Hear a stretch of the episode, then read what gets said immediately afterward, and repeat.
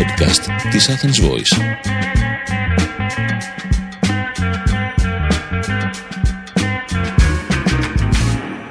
Η Νεφέλη Μεγ πιάνει από αυτοφόρο την επικαιρότητα και τη σχολιάσει σε πρώτο και τελευταίο βαθμό.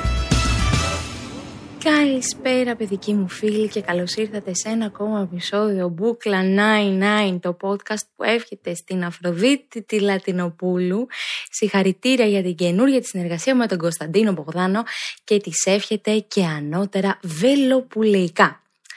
Θεωρώ ότι η κυρία Λατινοπούλου ζει σε ένα δικό της σύμπαν, σε ένα δικό της πλανήτη που εκεί σε αυτό το πλανήτη έχουν καταφέρει να σπάσουν τα στερεότυπα, να μην ε, προβάλλονται στα μίντια οι πάρα πολύ αδύνατες με τους πεταχτούς ποπούς, διότι τελευταία φορά που τσέκαρα στο Planet Earth, στο οποίο εμείς κατοικούμε, όλες οι celebrities, ηθοποιοί, τραγουδιστές, μοντέλα, ειδικά τα μοντέλα, θέλουν να είναι είτε αδύνατες είτε υπερβολικά δύνατε. Να μας πει λοιπόν η κυρία Λατινοπούλου πώς το καλό ε, στον πλανήτη που ζει καταφέρανε αυτό να το καταπολεμήσουν προκειμένου να το εφαρμόσουμε και εμείς εδώ πέρα.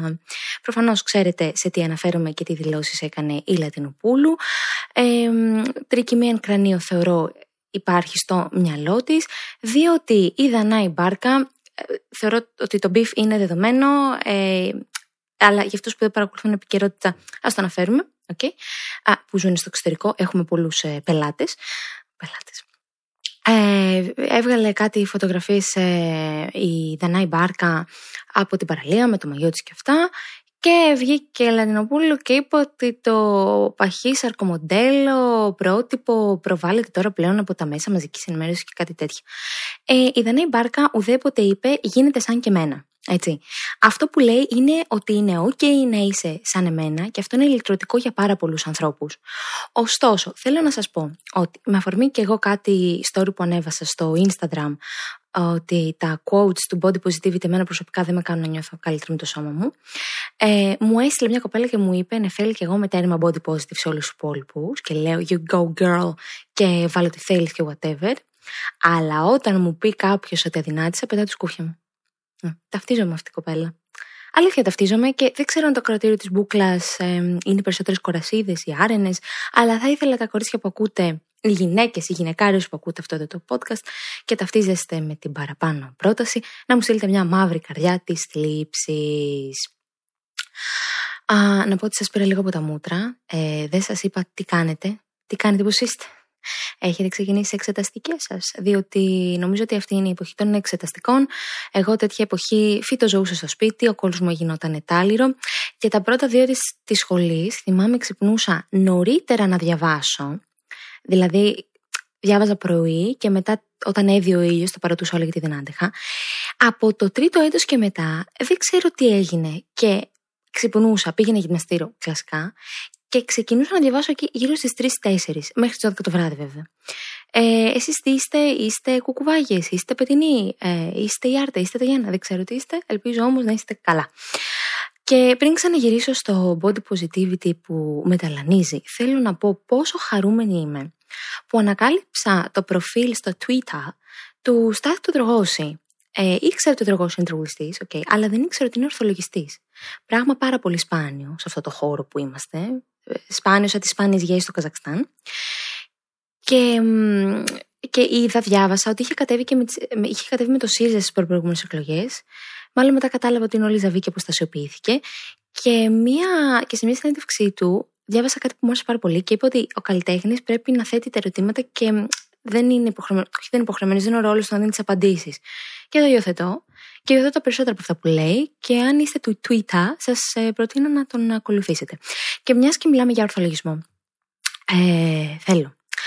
Ε, να συμφωνούμε όλοι στο ότι η, στην Ελλάδα η οικογένεια έρχεται να προστατέψει τα μέλη της ε, σαν μαξιλαράκι από ενδεχόμενες, ε, το πούμε, όχι ατασταλίες, ούτε ανομαλίες, αντλίες.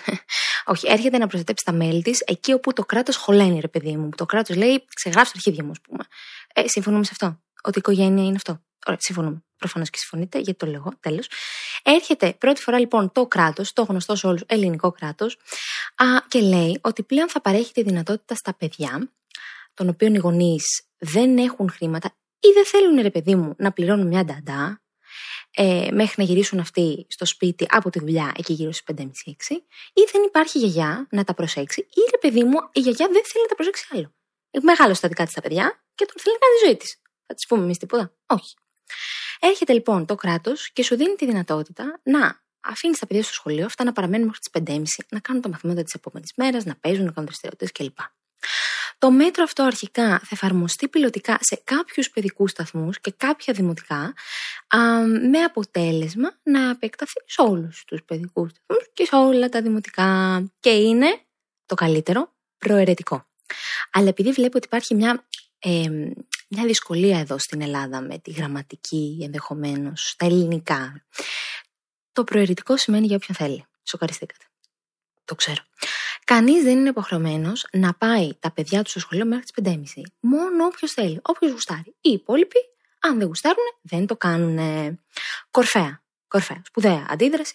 Ήταν το, το κατεβατό της Κλέλιας Ρένεση, της ηθοποιού. Πολύ ωραίο το όνομα Κλέλια, μέχρι εκεί όμως.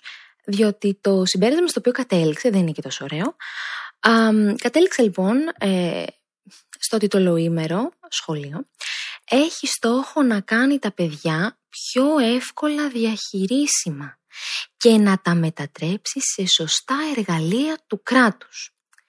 Τα υπόλοιπα επιχειρήματά της, σε εισαγωγικά τα επιχειρήματα, ήταν ότι τα παιδιά κινδυνεύουν από ιδρυματισμό, επειδή θα κάνουν μια μισή ώρα παραπάνω στο σχολείο τους με τους φίλους τους και τους δασκάλους τους. Ότι δεν θα αντέξουν φυλακισμένα τόσες ώρες επειδή η παιδική σταθμή και τα δημοτικά είναι προφανώς και γνωστό ότι είναι σε όλους φυλακές, έτσι. Ότι αποξενώνονται από τους γονείς τους, τους οποίους έτσι κι αλλιώς δεν θα βλέπανε μέχρι να γυρίσουν από τη δουλειά τους, και ότι δεν θα αντέξουν οι δάσκαλοι. Παρόλο που το μέτρο αυτό συνοδεύεται με τις αντίστοιχες προσλήψεις, έτσι ξέχασα να το αναφέρω. να μιλούσε για υποδομές των σχολείων. Να το ακούσω. Να μιλούσε για την παραπάνω επιβάρηση το φορολογούμενο με αυτό το μέτρο. Να το ακούσω.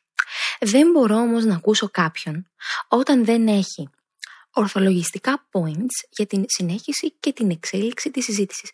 Δεν έχει νόημα ρε φίλε να κάνεις εξ αρχής την κουβέντα. Δηλαδή, κοντά στο νου και γνώση, αν δεν έχεις που να αφήσεις το παιδί σου μέχρι τις 5.30 που σταματάς να δουλεύεις, τι θα το κάνεις; Αν δεν υπάρχει γιαγιά, δεν έχεις λεφτά να δώσεις μια νταντά. Είναι δηλαδή ε, δηλαδή το, σχολείο τι είναι τέρας, είναι μπαμπούλας. Είναι χειρότερο να το αφήνεις στο σχολείο από το να πληρώσει μια νταντά που δεν την ξέρεις και την ταντά και τι γίνεται με τις ταντάδες τώρα. Σε άλλο πράγμα σκέφτηκα, αλλά τέλος πάντων.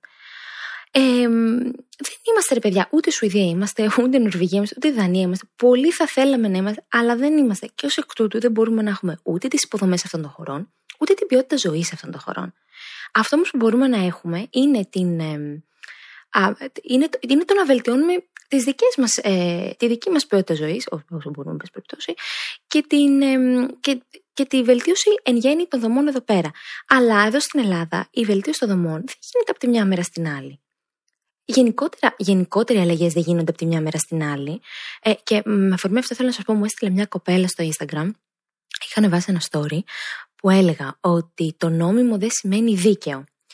Και με ρωτάει πώς γίνεται τότε εσύ να περιετεί μια επιστήμη που δεν είναι δίκαιη; Και της λέω, καταρχάς δεν είμαι μάχημη δικηγόρο, πολύ σημαντικό. Αλλά όχι. Το θέμα είναι ότι ασχολείσαι με κάτι και προσπαθείς να το βελτιώνεις συνεχώς. Ιδάλω δεν θα έχει να το κάνεις. Δηλαδή, επειδή κάτι δεν είναι τέλειο, δεν σημαίνει ότι σταματάμε να ασχολούμαστε με αυτό, αλλά δουλεύουμε για να το βελτιώσουμε, να το κάνουμε πιο ποιοτικό. Ε, Όπως, ας πούμε, να σας δώσω ένα πολύ απλό παράδειγμα τώρα ε, που ήθελα να το θίξω κιόλας, ε, της εκδικητικής πορνογραφίας, που σε σχέδιο νόμου μπήκε με βάση μια οδηγία της Ευρωπαϊκής Ένωσης, ε, αυτοτελές άρθρο στον ποινικό κώδικα που ποινικοποιεί την εκδικητική πορνογραφία, το revenge porn. Ε, μέχρι πρώτη, το revenge porn ήταν ένα πλημέλημα που πήγαινε για παραβίαση προσωπικών δεδομένων. Είχα κάνει ένα post στο Instagram γι' αυτό.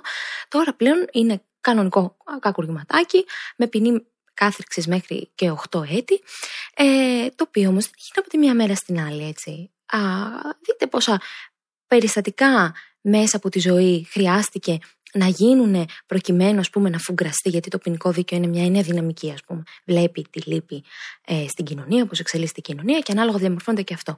Πόσα περιστατικά γίνανε προκειμένου να, να, να φτάσουμε να ποινικοποιήσουμε κάτι τέτοιο.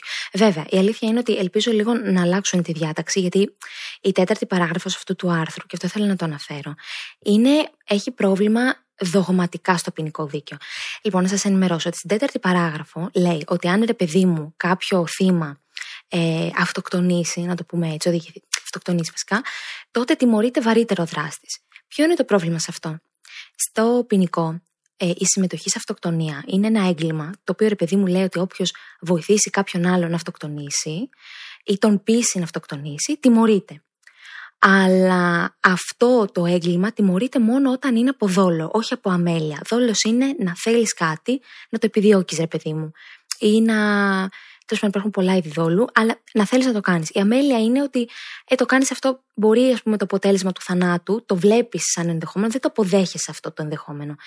Ε, η συμμετοχή σε αυτοκτονία λοιπόν είναι ένα έγκλημα που τιμωρείται μόνο από δόλο. Μόνο από δόλο. Κρατήστε το λίγο αυτό. Η συμμετοχή σε αυτοκτονία τιμωρείται μόνο από δόλο. Έρχεται τώρα αυτή η νέα διάταξη για την εκδικητική πορνογραφία και μας λέει ότι θα τιμωρούμε και την αυτοκτονία την ενδεχόμενη αυτοκτονία του θύματος που έπεσε, που του αδημοσιεύσανε τα προσωπικά δεδομένα, whatever, στο ίντερνετ. Και από αμέλεια, ρε παιδί μου, δηλαδή και ο δράστης ανεβάζει, λέει, θα, θα ανεβάσω τη σκετούλα στο τάδε βίντεο. Okay.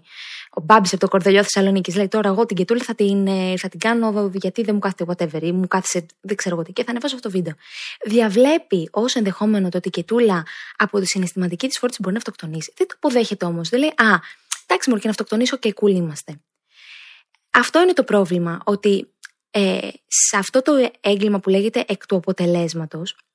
Πω, πω, πω, εδώ έχουμε κάνει φοβερή. Ε, δεν ξέρω αν ε, καταλαβαίνετε τίποτα από αυτά που λέω. Αυτό το έγκλημα που έχει ένα αποτέλεσμα περαιτέρω, την αυτοκτονία, για να τιμωρείται πάντα αυτή η αυτοκτονία, πρέπει να είναι από αμέλεια, σωστά.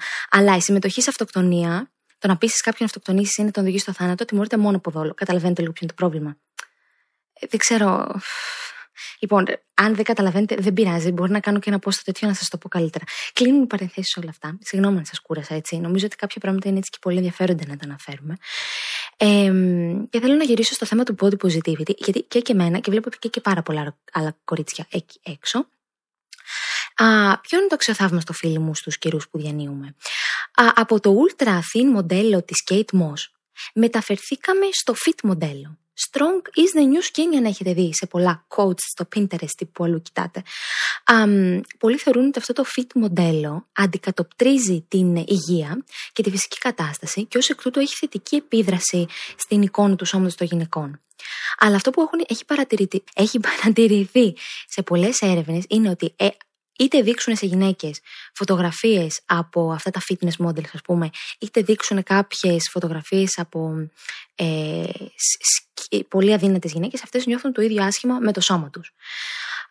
και πολύ συχνά αυτά τα, τα πιο καταστροφικά μηνύματα προέρχονται από λογαριασμούς στο Instagram, influencers γενικότερα, που δεν είναι επαγγελματίες στο χώρο ούτε της διατροφή, ούτε του fitness. Ε, μπορεί να έχουν και κάποια διατροφική ε, ε, διαταραχή οι ίδιες τους. Ωστόσο, επειδή έχουν δημιουργήσει μια κοινωνική πλατφόρμα, ε, έχουν μια φωνή που επηρεάζει πάρα πολλούς ακολούθους και συχνά δεν αντιλαμβάνονται τη δύναμη σε αυτό. Έχω γνωστές, ας πούμε, που ε, πιστεύουν ότι ό,τι και να πει τάδε, επειδή μου, στο YouTube, είτε στο Instagram, είναι Ευαγγέλιο, επειδή μου, αυτό πορεύεσαι. Ε, έτσι, ένα κορίτσι το οποίο είναι πάρα πολύ αδύνατο, προτρέψει και αυτές που το ακολουθούν να τις μοιάσουν, ρε παιδί μου, κάντε αυτό για να σαν και εμένα, whatever. Αυτά τα κορίτσια το παίρνουν σε σοβαρά και στο τέλος αισθάνονται χειρότερα για τον εαυτό τους εάν δεν καταφέρουν να επιτύχουν αυτό το στόχο, που είναι ένας κατασκευασμένος στόχος, γιατί δεν τον έθεσαν αυτές, τον, έθεσαν, ε, τον έθεσε κάποια άλλη για αυτές, η οποία τη χάνει απλά αυτή η άλλη να έχει παραπάνω ακολούθους ε, στο Instagram και συχνά να μην έχει μία πραγματική εμπειρογνωμοσύνη, ακόμα και με το τι σημαίνει ε, ε υγεία, έτσι. Αυτό το fit μοντέλο δεν δέχεται την ίδια κριτική που ε, δεχόταν το αδύνατο πρότυπο τότε στα 90 Αν σου δείξω τώρα μια φωτογραφία μοντέλου των 90 θα πεις που πω, πω Παναγιά μου. Πάρα πολύ αδύνατη. Not healthy.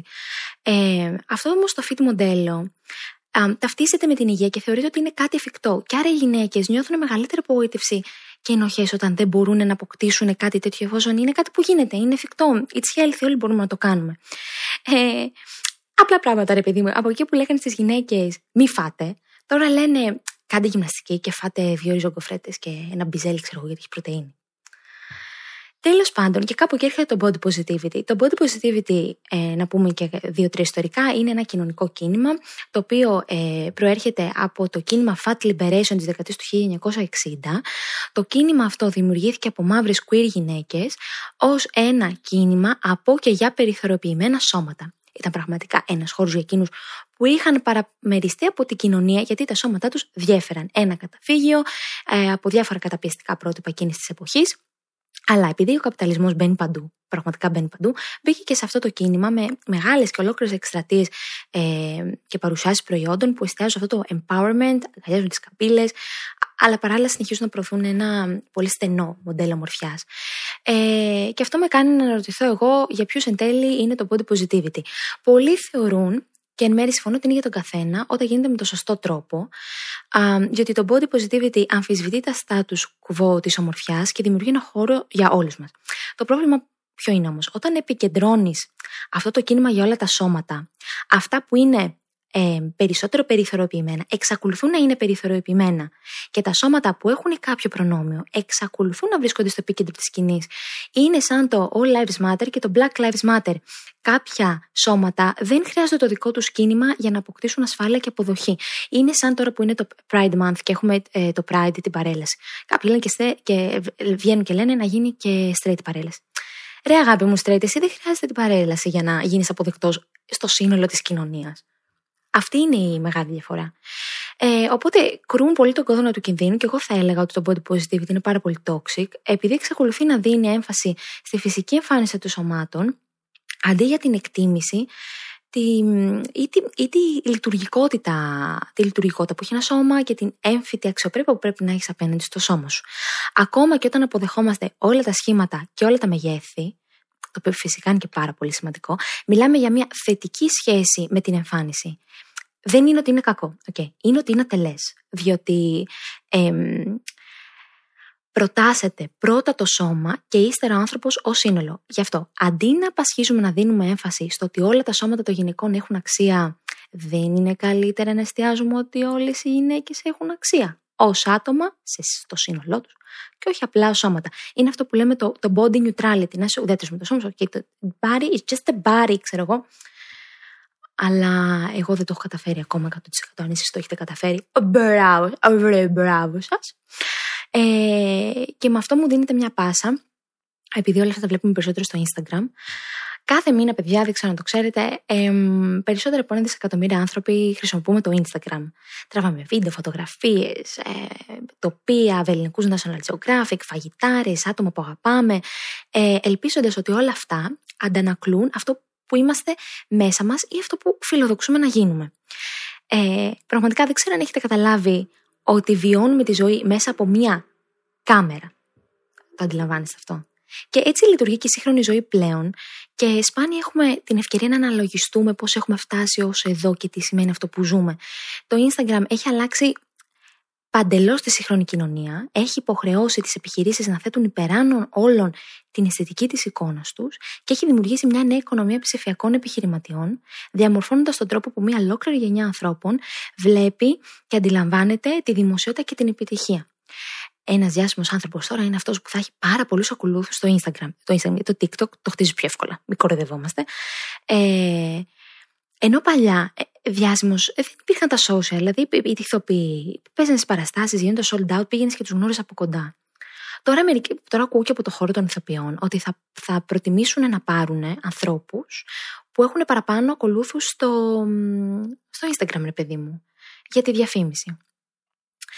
Ε, τα social media έχουν μετατρέψει τη ζωή και τις εμπειρίες μας σε μια επίδειξη ναρκισισμού, όποια και αν είναι η εμπειρία που ζεις. Στην πραγματικότητα δεν έχει να κάνει με την εμπειρία αυτή καθεαυτή, αλλά το πώς αντιλαμβάνεις εσύ την εμπειρία αυτή. Πηγαίνεις, ρε παιδί μου, σε μια συναυλία, δεν αφορά τη μουσική. Αφορά το πώς βιώνεις εσύ τη μουσική. Ένα εστιατόριο δεν έχει να κάνει με το φαγητό. Ε, Ένας αγώνας δεν έχει να κάνει με το άθλημα. Είναι εσύ πώς τα αντιλαμβάνεις αυτά και τι λέει το συμβάν αυτό για εσένα. Και αυτές οι εμπειρίες της ζωής μας δεν βιώνονται άμεσα, αλλά χρησιμοποιούνται ως ευκαιρίες για να ανακοινώσουμε στο κοινό μας τι είδους άτομα είμαστε.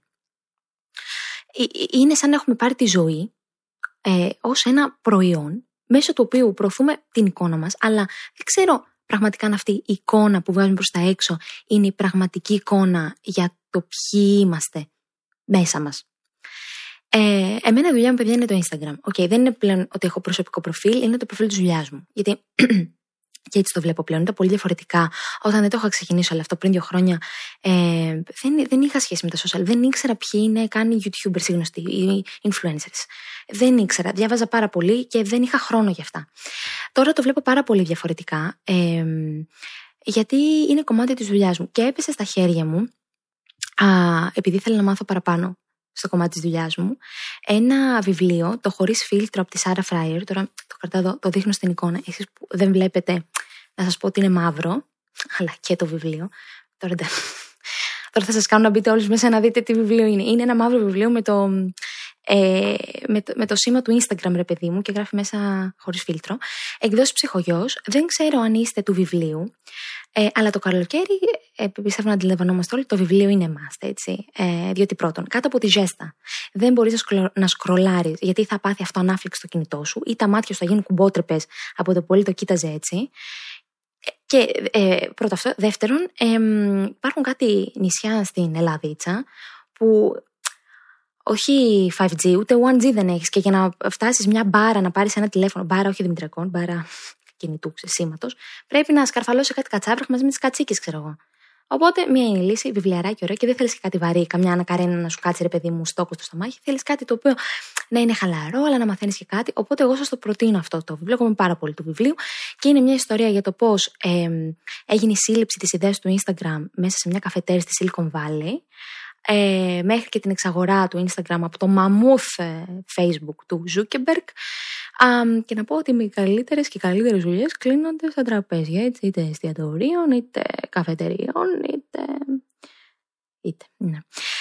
Λοιπόν, και αφού σας τα πρότεινα όλα αυτά, πού θέλω να περάσω, φίλες και φίλοι, πού θέλω να περάσω, πού. Στο επίμαχο σημείο στην κλειτορίδα του του δω του podcast, τον ανδρικό, τον εγκέφαλο, που όλοι έχετε αγαπήσει. Την προηγούμενη εβδομάδα, επειδή με ρωτάτε πολύ στο Instagram, πες μας τι έγινε με την ανακοίνωση των αποτελεσμάτων. Οι άντρες τελικά θέλουν να φεύγουμε όταν μας θα κάνουμε σεξ ή να καθόμαστε. Μπορώ να πω ότι περισσότεροι είσαστε συναισθηματικούλιδες και δεν θέλατε να φεύγει η κοπέλα, ακόμα και για να ήταν σεξ. Περισσότερες καρδιές ήταν σε αυτήν την συνομοταξία των ανθρώπων. Επίσης, όσο από το πλήσιο τα κορίτσια έχουν νιώσει ανεπιθύμητες, οι πράσινες καρδιές δίνανε και παίρνανε. Αλλά βαριέστε να στείλετε. Δεν ξέρω, έχετε εξαστική, πήγατε το τρίμερο; Δεν μου στέλνετε τόσο μήνυμα που μου στέλνετε. Εγώ τα σημειώνω αυτά. Έναν ένα σας σημειώνω. Έναν ένα όποιος δεν έχει στείλει. Παρουσίε θα πάρω. Ήμουν και πουσιολόγος στο Λύκειο. Αλλήμον. Λοιπόν, παιδε μου, αγαπημένοι. Δεν ξέρω αν εσείς είχατε κάποια συμβουλή από το σπίτι, από τη μαμά, από τον μπαμπά, από τη θεία του Σικάγο. Δεν ξέρω για τα γκομενικά αισθηματικά σας. Εμένα μου, έλεγαν, μου έλεγε πάντα η μάνα μου, παίξω λίγο δύσκολο, ρε παιδί μου.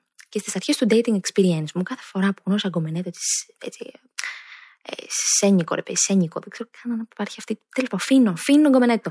Α, που μου έδειχνε έμπρακτα το ενδιαφέρον του. Εγώ έπαιρνα ύφος στα νήσι και έλεγα. Δεν ξέρω, κύριε. Καλά, αποτυχημένη στα νήσια έκανα, τέλος πάντων. Α, έχει, βάση, έχει βάση το να κάνεις τη δύσκολη. Θα πάρω ένα παράδειγμα από την ε, απλή καθημερινή ζωή. Σου λέει λόγω χάρη στο σούπερ μάρκετ η πουλικυρία στα τυριά μου βγήκε 690 γραμμάρι γραβιέρα να έξω αντί 500 να το αφήσω. Αν πεις αμέσως ναι, σε έχει κατατάξει στη λίστα με τα χάπατα και την επόμενη φορά που δεν θα είναι 690 γραμμάρια και θα είναι 890 γραμμάρια αντί για 500, θα, στο, θα, θα, θα, θα στα βάλει έτσι. Ενώ, αν κάνεις λίγο τη δύσκολη τύπου, α, 200 γραμμάρια παραπάνω, δεν είναι λίγο πολλά. Είναι σχεδόν το 50%. Μα πώς σας ξέφυγε το μαχαίρι, εσείς δεν είστε έμπειροι και πώς θα το φάω εγώ αυτό το τυρί, ρε παιδί μου, θα μου χρειάζεται και αυτά, αλλά δεν πειράζει τώρα, αφήστε το βάλτο. Την επόμενη φορά δεν θα σου κάνω μαλακία, διαπιστοκάρα διαπιστωμένο όμως. Επίσης, αν έρθει τον κομμενέτο και σου πει, ε, λέω να φέρω τη φίλη μου την Τζέσικα να κάνουμε ένα τρίο. Αν πεις εσύ αμέσως ναι, σύντομα θα βρεθείς να παρακολουθεί τον κομμενάκι το δικό σου να πηδιέται με την Τζέσικα που δεν είναι δικιά σου.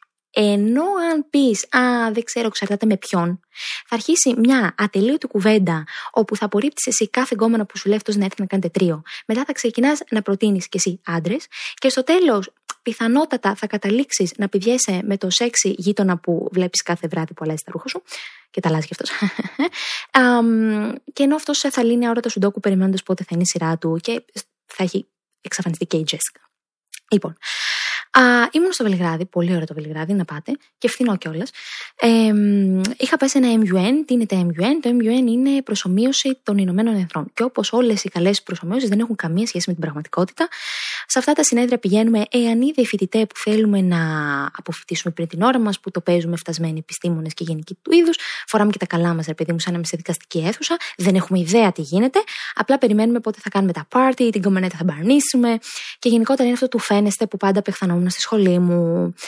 Ε, Τέλος πάντων όμως, είχα περάσει πάρα πολύ ώρα και εκεί είναι που είχα δει ένα έτσι, πολύ ωραίο φινγκομενετό ψηλό, μελαχρινό, έξυπνο. Έξυπνο φαινόταν, δεν του είχα μιλήσει ακόμα, αλλά φαινόταν, ήταν κάτω από τον αμφιβληστροειδή. Το κατάλαβες, η ξυπνάδα ξεχύλιζε, ρε παιδί μου, στα δάκρυα. Τι μάλακε, λοιπόν. Α, λίγο πήγαμε να το χάσουμε με το όνομά του, μου συστήθηκε ως Εμμανουήλ. Και τώρα, πραγματικά, φταίω εγώ που κράζω. Τι Εμμανουήλ, τι Εμμανουήλ, θα είναι, θα είναι γιος από, από εκείνες τις νεοσυκαρίε, ρε παιδί μου, που έχουν αρχίσει να φωνάζουν τα παιδιά τους με τα βαφτιστικά τους. Ε, Ιωάννη, έλα να φά το κουάκι σου, ρε μούλικο. Αναστάσιε, μην χτυπάς το μάτι τον Εμμανουήλ, μαλακισμένο. Φταίω τώρα εγώ. Φταίω. Λοιπόν. Ε, Τέλος πάντων, άρχισε να μιλάμε. Ε, υπήρχε έτσι ένα φλόρτ, ένα φλόρτ, λίγο σπίτι, έτσι εκεί πέρα, σπιθυροβόλα τέτοια. Ε, και όταν τελείωσε η πρώτη μέρα του MUN, φαινόταν ρε παιδί μου ότι κάπου πάει το πράγμα και μου είπε να πάμε μια βόλτα μαζί, να πάμε και για φαγητό μαζί κάπου. Ε, είπα εγώ ναι. Και εκεί ρε παιδί μου στη βόλτα που ήταν πάρα πολύ ωραία και καλά, ε, άφνου, ξάφνης, έφνης. Μου ήρθε η φωνή της Βίκης Χινά της μαμάς μου στο μυαλό μου, το παίξε δύσκολη. Θα μου πείτε, αφού είχε ήδη δεχτεί να πάτε βόλτα, πώς θα το παίξεις δύσκολη; Και θα σας απαντήσω εγώ με μια βελτιωμένη βερσιόν της συμβουλής της μητερούλας μου, ποτέ δεν είναι αργά για να παίξετε δύσκολη. Οπότε εκεί πέρα που πάει να μου πιάσει αυτό στο χέρι, το χέρι έτσι, το, το πετάω το χέρι μου και λέω Ποια νομίζεις ότι είμαι; Με πολύ φω τώρα και φεύγω μπροστά. Κλασική Μάρθα Βούρτσι. Η αλήθεια είναι ότι το χέρι πήγε να μου πιάσει ο άνθρωπος, ούτε το μπούτι, ούτε το μπαλαμούτι, ούτε το μπαρμπούτι, ούτε το βυζί, ούτε το κολλή. Δηλαδή, και εγώ κάπου ε, το ξεφτύλισα. However, μετά εξελίχθηκε πολύ ωραία η εμπειρία με αυτόν τον άνθρωπο. Ε, Γελάω θυμάμαι γιατί το θυμάμαι. Αλλά θέλω να ρωτήσω όλους εσάς ε, που ακούτε αυτό το podcast και άρενες και κορασίδες, το παίζετε δύσκολοι ε, και σας έχει βγει καλό να το, όταν το παίξατε δύσκολες ή δύσκολη, μια μοβ καρδιά αν ε, το παίζετε δύσκολη ή δύσκολες και μια πράσινη καρδιά εάν δεν το έχετε παίξει ποτέ και θέλετε όλα να είναι ωραία, ε, στρωμένα, ε, ξέστρωτα, ξεβράκωτα, δεν ξέρω, ό,τι θέλετε πείτε το. Κάπου εδώ τελειώσαμε αυτή την παράνοια. Σας ευχαριστώ από τα βάθη της καρδιάς μου που μείνατε μέχρι το τέλος αυτού του επεισοδίου. Κάθε Τρίτη στις 5, δεν το ξεχνάμε. Βάζουμε μια φορά στο κανάλι της Bookless Spotify 5 αστέρια γιατί δεν ταξίζω, συγγνώμη, δεν αξίζω τα πέντε αστέρια και να μιλήσω ξέρω και να φερθώ ξέρω. Α το γυάλο μαλάκα. Ε, αυτά τα λέμε την άλλη εβδομάδα. Φιλάκια πολλά. Ήταν ένα podcast από την Athens Voice. Μπορείτε να ακούσετε τα podcast της Athens Voice στο athensvoice.gr και στο Spotify, στο Apple Podcast και το Google Play Music.